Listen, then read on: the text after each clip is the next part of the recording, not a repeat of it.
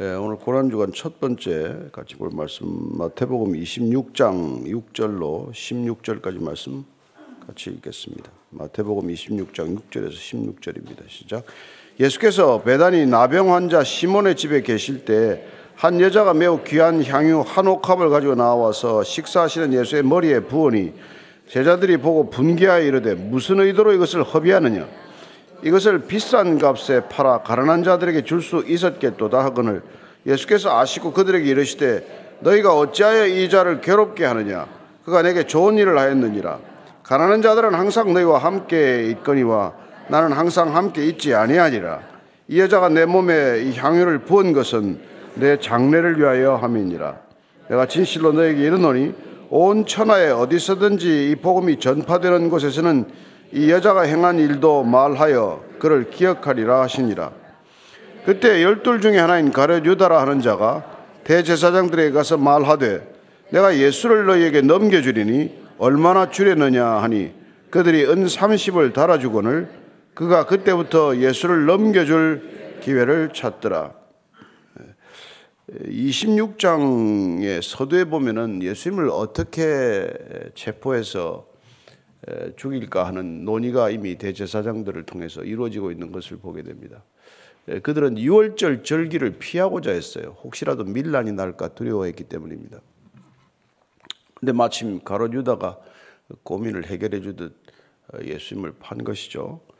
어, 오늘 어떻게 해서 팔게 되었는지 그 한 가지 요인을 우리는 발견할 수가 있습니다. 먼저 6절 7절입니다. 시작. 예수께서 배단이 나병 환자 시몬의 집에 계실 때 한 여자가 매우 귀한 향유 한 옥합을 가지고 나와서 식사하시는 예수의 머리에 부으니 어, 예수님께서 유월절을 지킬 때 올라가시면 예루살렘에 머무르지 않고 보면은 배단이 있었다는 것을 알 수 있습니다. 어, 앞에 보면은 이게 지금 한 이틀 전으로 봐요. 유월절 이틀 전이니까 예수님께서 예루살렘 성전에 가서 가르치시기도 하고 갔다가 예루살렘은 감람산이라고 하는 Mount of Olive 그 산 이렇게 서편에 있어요. 서편 쪽으로 내려가면은 예루살렘이고 동편 쪽으로 예리, 여리고 성이라든지 이 사해 쪽으로 내려가는 내리막길 동편 내리막길 경사지에 이 배단위가 있는 거죠. 한 뭐한 뭐, 오리 뭐 떨어져 있는 여기에 나병 환자 시몬의 집에 있었다. 뭐 나병이 지금 계속 있다면 집에 들어가서는 안 되겠죠. 나았지만은 한번 나았지만은 시몬에게는 평생도록 나병 환자라는 그런 별명이 따라다니는 것이죠. 그 집에 있을 때 한 여자가 매우 귀한 향유 한 옥합을 가지고 와서 식사하시는 예수님 머리에 부었다고 되어 있습니다. 그 당시에 식사하는 버릇은 되게 비스듬히 기대서 식사를 했기 때문에 그 예수님의 머리가 자기 팔 아래 있든지 이런 위치가 되겠죠. 또 어느 쪽에서는 이게 발에다 부었다고 되어 있으니까 머리와 발에 부었을 수가 있습니다. 향유는 그 당시 가장 귀한 기름이죠. 여러 가지 종류의 기름이 있었지만은 뭐 식용 기름도 있고 또 이렇게 향품으로 쓰는 기도도 있고 또 무슨 의약품으로 쓰는 기도도 있었고 장로들이 가서 아픈 사람들 집에 가서 기름을 가지고 와서 기름을 붓고 기도했던 것도 볼 수 있고 또 시신용 방부 처리를 위해서 기름을 또 이렇게 향유를 붓기도 했습니다. 여러 가지 용도로 썼지만은 고급 여기 향유, 예. 특별히 이 향유는 팔레스타인 지방에서 생산이 되지 않았기 때문에 아라비아나 무슨 인도나 이런 해외에서 수입을 해서 쓰는 거였어요. 이게 굉장히 귀한 거죠. 어디 보면 이게 나드 어, 인도산 나드 향유로 이렇게 또 나와 있기도 해요. 어쨌든 그 값비싼 향유 한 옥합, 어, 옥합은 이렇게 목이 긴 이런 병이죠. 그 옥합병을 깨뜨려서 기름을 부었다 이렇게 되어 있습니다. 뭐 마리아다 뭐 소리도 마리아가 했다 또 얘기도 있고 하지만 근데 왜 이 여인이 예수님의 머리에 기름을 붓는데 왜 제자들이 흥분했냐 이 말이죠. 예, 제자들이 흥분했냐. 뭐 그 당시에 배경은 조금 우리가 이해하고 넘어갈 필요는 없어요. 왜 자기 걸 깨뜨린 것도 아닌데 다른 사람이 이 향유를 깨뜨려서 예수님 머리에 붓는 걸 보고 왜 제자들이 흥분했냐, 분개했냐 이거죠. 8절 어, 9절입니다. 시작. 제자들이 보고 분개하여 이르되 무슨 의도로 이것을 허비하느냐? 이것을 비싼 값에 팔아 가난한 자들에게 줄 수 있었겠도다 하거늘. 제자들이 보고 분개하고 화가 낸 이유는 뭐냐니까 왜 이걸 허비하느냐는 거예요. 이 값비싼 향유를 왜 예수님 머리에 이렇게 철철 부어서 이걸 허비해 버리냐. 자, 오늘 허비라고 하는 이 단어가 나왔어요. 제자들의 눈에 예수님께 머리에 기름을 붓는 걸 허비로 비쳤다는 것이죠. 허비는 어떤 대상을, 대상의 가치를 인정하지 않고 써버리는 것, 소비해버리는 것, 없애버리는 걸 말하는 것이죠. 우리는 허비한다라고 말합니다. 대부분 젊은 아이들에게 왜 인생을 허비하느냐, 왜 시간을 허비하느냐, 왜 그런 쓸데없는 일에다가 너는 시간을 쓰느냐고 할 때 우리는 허비한다고 하죠. 돈을 허비하거나, 시간을 허비하거나, 또 혹은 건강을 허비하거나, 누군가의 눈에는 허비로 비치는 일들을 우리는 많이 하고 살아요. 특별히 그리스도인들의 삶은 많은 경우 합리적인 사고를 하는 사람들 눈에는 허비하는 인생으로 비칠 수도 있다는 것입니다. 어, 그래서 사실은 특별히 우리가 이 시대를 살아가는 기존의 잣대가 효용성 아닙니까? 효용성. 가성비. 뭐 이런 걸 많이 따지잖아요.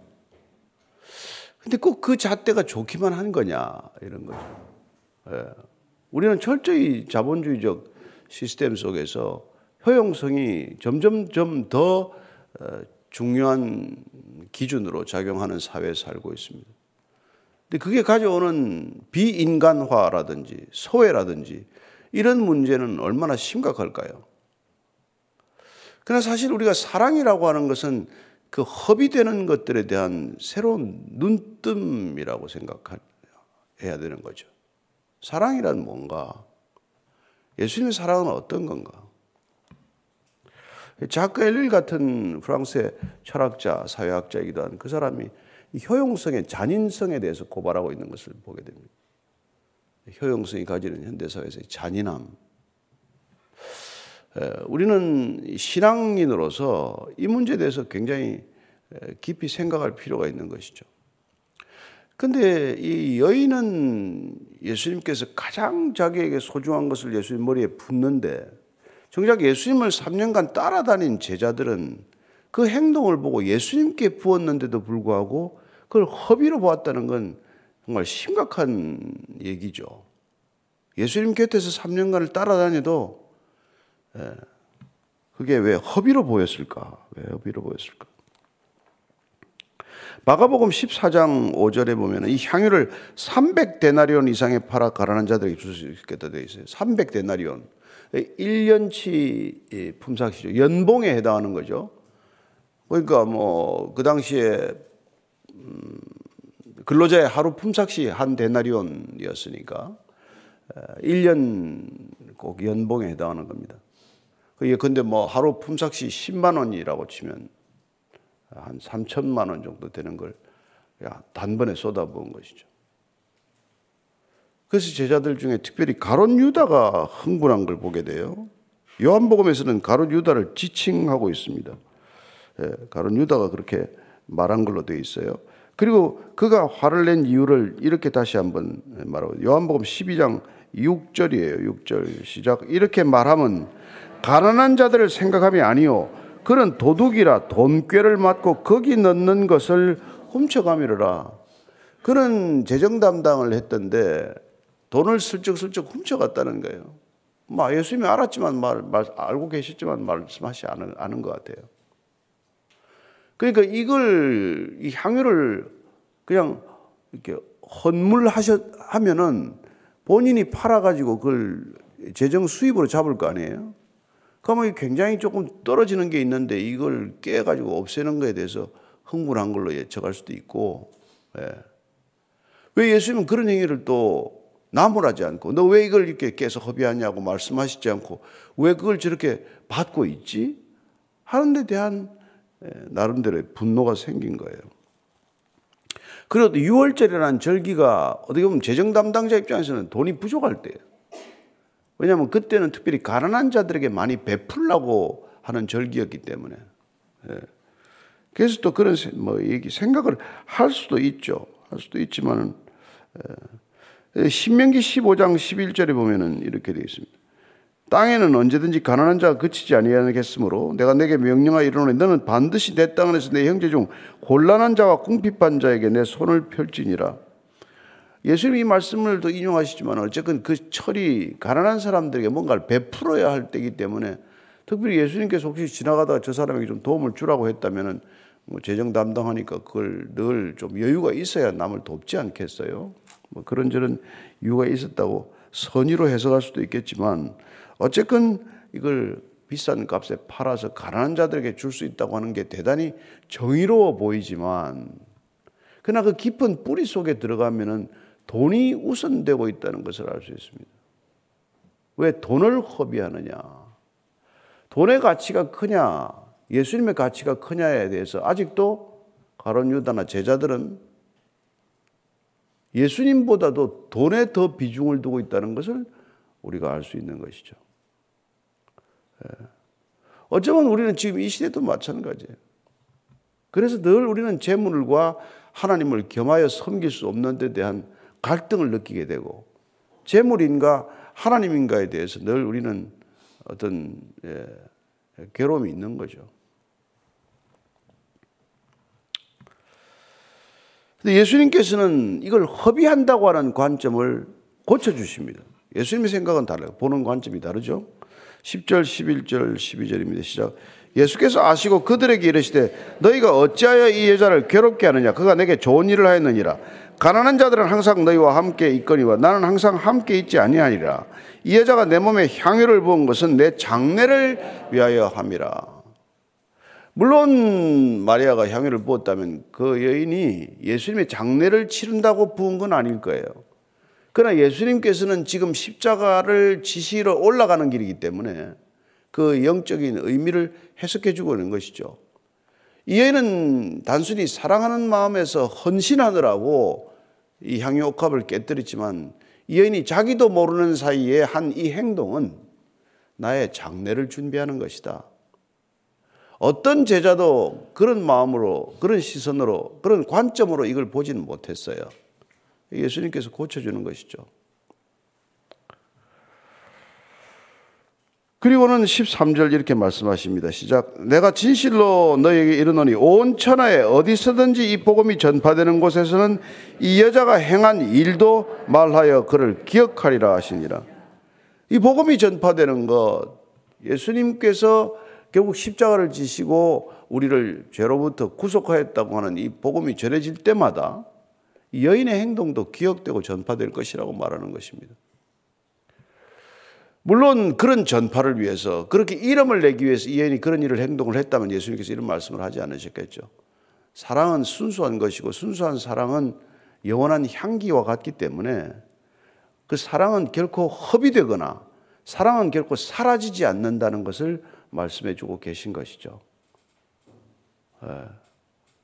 우리의 많은 행동들은 어, 잊혀지고 말겠지만 그러나 하나님께 기억되는 유일한 것이 있다면 우리가 어, 정말 순수한 동기로 사랑한 행동만은 이렇게 2000년전이 지나도 향기가 아직까지 마치 남아서 전해지듯 그렇게 남아있는 잔향처럼 영원히 지속되는 향기라고 말씀해 주고 계신 것이죠. 따라서 우리는 이 시대 사랑의 가치에 대해서 아니 심지어 순수한 사랑이 무엇인지에 대해서도 혼동스러운 시대를 살지만 정말 예수님 말씀하시는 이 사랑 조건 없이 계산하지 않고 예, 효용성을 따지지 않고 허비해버리는 듯한 이 사랑의 행위야말로 어떤 것보다도 가치 있는 것이다 이렇게 말하는 것이죠. 이 시대가 그 의미를 알겠습니까? 이 시대 젊은이들이 그런 사랑에 뭐 이렇게 감동이 있겠어요?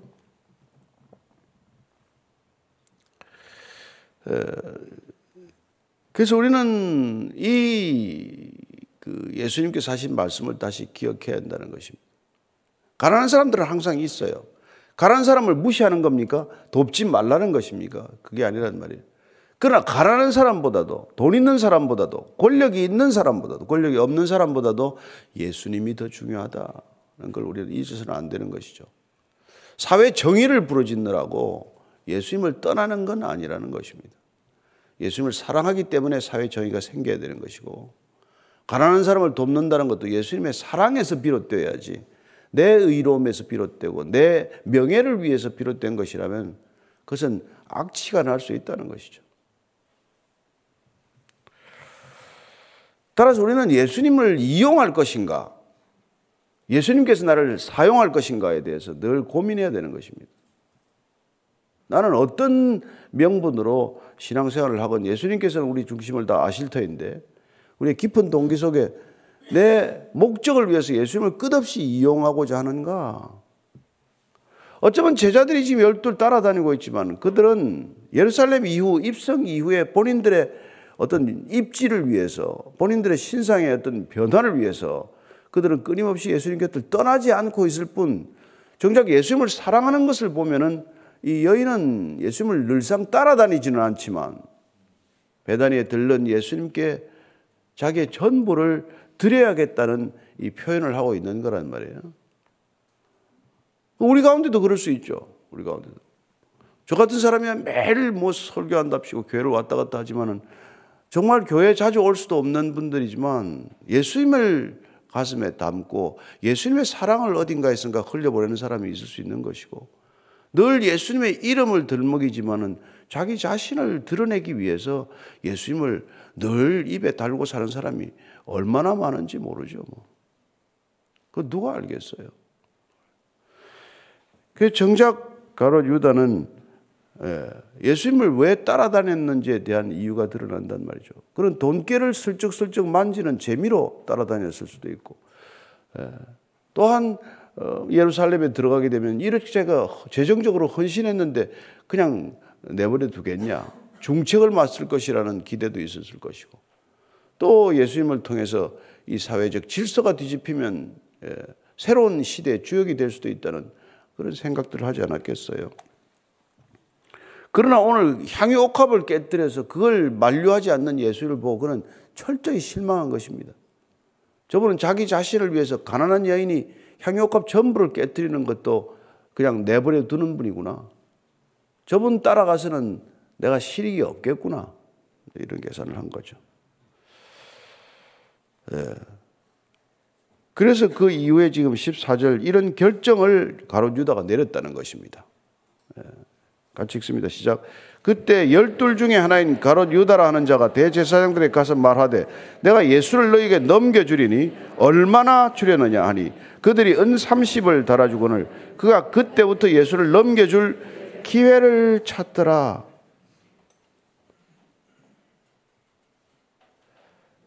대제사장들은 지금 6월절에 예수님을 체포하는 걸 피하려고 했는데 와서 지금 넘겨주겠다고 제 발로 찾아온 거란 말이죠. 얼마나 이들이 반가웠겠어요. 그리고 그들에게 내가 예수를 넘겨줄 테니 너희가 얼마를 내게 주려느냐? 이 세상에서 가장 부끄러운 질문이라고 알려져 있어요. 예수를 넘겨줄 테니까 얼마를 내게 주려느냐? 은 30을 달아주었다고 되어 있어요. 왜 은 30일까요? 옛날 출애굽기에 보면은 소가 종을 들이받아 가지고 배상을 할 때 배상 금액이 은 30이에요. 30세겔. 주인한테 배상하는 종 한 사람의 값이 30세겔이에요. 근데 30세겔이면 한 120데나리온 된다고 해요. 뭐 그러면 뭐 한 4개월 정도의 품삯인가요? 그 정도의 예수님을 넘겼다는 것입니다. 그러나 그것마저도 우리는 스가랴서가 성취되었다라고 해석을 해요. 스가랴서를 보면은 11장 12절 13절 같이 읽겠습니다. 시작. 내가 그들에게 이르되 너희가 좋게 여기거든 내 품삯을 내게 주고 그렇지 아니하거든 그만두라. 그들이 곧 은 30개를 달아서 내 품삯을 삼은지라. 여호와께서 내게 이르시되 그들이 나를 헤아린 바 그 삭을 토기장이에게 던지라 하시기로 내가 곧 그 은 30개를 여호와의 전에서 토기장이에게 던지고 이 스가랴서 말씀이 성취되는 것이다. 이렇게도 해석을 합니다. 30개를 받아 결국 가룟 유다는 목매 자살하고 뭐 은 30개는 토기장이 밭이 되지 않습니까? 성전에 다시 성전함에 던져 넣으니까 그걸 가지고 토기장이가 밭을 사서 행렵 행렵병자들의 묘지로 삼게 되죠. 어쨌건 오늘 이, 이 가론 유다가 뭐 좋게 해석하는 사람들은 그래요. 이렇게 함으로써 예수님을 촉발함으로써 그가 능력을 발휘하지 않을 수 없게 만들어서 어, 그는 로마를 대적해서 그야말로 혁명적인 열기에 불을 지핀 행동이다. 뭐 이렇게도 해석하는 사람이 있지만 어쨌건 어, 가론 유다는 예수님을 곁에 두고도 예수님을 몰랐던 사람이다. 예수님 곁에 3년을 따라다녀도 예수님이 어떤 분인지를 몰랐을 것이다. 그래서 이런 일을 저지른 것이죠. 자, 모르고 저지르기 때문에 예수님께서는 십자가에 달리시면서 로마 군병을 용서해 달라고 기도하지 않습니까? 저들의 죄를 사하여 주옵소서. 저들은 저들이 무엇을 하는지 알지 못합니다. 라고 말합니다. 그럼 만약에 안다면 어떨까요? 중국 선교와 인도 선교, 아프리카 선교를 했던 찰스 스터드, 캠브리지의 일곱 사람 중에 하나죠. 찰스 스터드는 하얀 추장이라고 번역되어 있는데 원제는 No Sacrifice Too Great 이라는 책이에요. 예수 그리스도가 만약 하나님이라면 그리고 그분이 나를 위하여 죽은 것이 사실이라면 나의 어떤 희생도 크다고 말할 수 없다라고 말하는 분이에요. 그래서 no sacrifice too great. 어떤 희생도 인간의 희생은 위대할 수 없다는 것이죠. 그분이 하나님이시고 하나님이신 그분이 우리를 위하여 십자가에 달리셨다면 인간은 어떤 행위로도 하나님께 그걸 헌신이라고 내세울 수 있는 건 없다는 것입니다. 이 한 주간 동안 저와 여러분들은 하나님을 위해서 헌신할 수 없는 존재라는 것을 한번 깊이 묵상해 보시기를 바랍니다. 그렇지만 우리는 우리가 가진 것으로 우리의 생명으로 허비할 수는 있다는 것이죠. 그분을 진심으로 사랑한다면. 그래서 우리가 살아가는 신앙생활의 대부분은 합리성의 기준에서 효용성의 기준에서는 허비되는 삶일 것입니다. 모여서 통독하면서 성경 읽고 앉아 있는 것도 허비되는 시간일 수도 있고 누군가 상담하느라고 몇 시간씩 앉아서 그 사람의 눈물, 콧물 흘리는 얘기를 들어주는 것도 허비와도 같은 시간이 될 수 있겠지만 여러분들이 단순한 책임이 아니라 진정한 사랑으로 긍휼로 그 일을 감당하고 있다면 그건 마리아의 깨트린 향유 옥합처럼 예수님께서는 기뻐하시는 헌신이 될 것이고 진정한 헌신이 될 것입니다. 그러나 종일 예수님 곁을 따라다니듯 열두 제자들이 주님, 주님과 함께 동행하는 것 같지만 그러나 정작 마음은 예수님과 떨어져 있다면 그들의 헌신은 배신을 감춘 헌신이라는 것입니다. 순수한 헌신과는 달리 진정한 사랑에서 비롯된 헌신이 아니라 늘 언젠가는 내 이익과 배치되고 상치될 경우에는 예수님을 버릴 수 있고 떠날 수 있고 예수님을 팔아버릴 수 있는 그래야 배신을 늘 감추고 헌신의 모습을 가장한 가정스러운 일들이 될 수 있다는 것입니다. 저는 이 시대 그런 헌신을 우리가 수없이 보고 있습니다. 얼마나 많은 종교적 행위들이 배신을 감추고 있는 헌신인지 모릅니다. 우리는 그런 길을 가는 것이 아니라 정말 예수님을 집에 문득 방문한 예수님께 내 전부를 드릴 수 있을 만큼 예수님을 사랑하는 진실된 헌신이 되기를 축복합니다. 오늘 기도할 때 하나님, 제가 아무것도 가진 것 없지만 마리아가 깨뜨린 향유옥합처럼 주님께 드릴 것은 있습니다. 그게 나의 시간일 수도 있고, 나의 작은 재능일 수도 있고, 나의 작은 사랑일 수도 있고, 나의 작은 헌신일 수도 있겠지만, 주님 우리의 이 작은 헌신 주님께서는 늘 작다고 말씀하지 않고 그 어떤 것보다도 크다고 말씀해 주셔서 감사합니다. 과부의 두 랩돈을 부자가 던진 어떤 그에게 헌금보다도 더 크다고 말씀해 주셨고 그에게는 전부를 넣었다고 말씀해 주셨듯 우리 인생 주님께 전부를 드리는 인생 되게 하여 주옵소서 한번 그렇게 기도하십시다.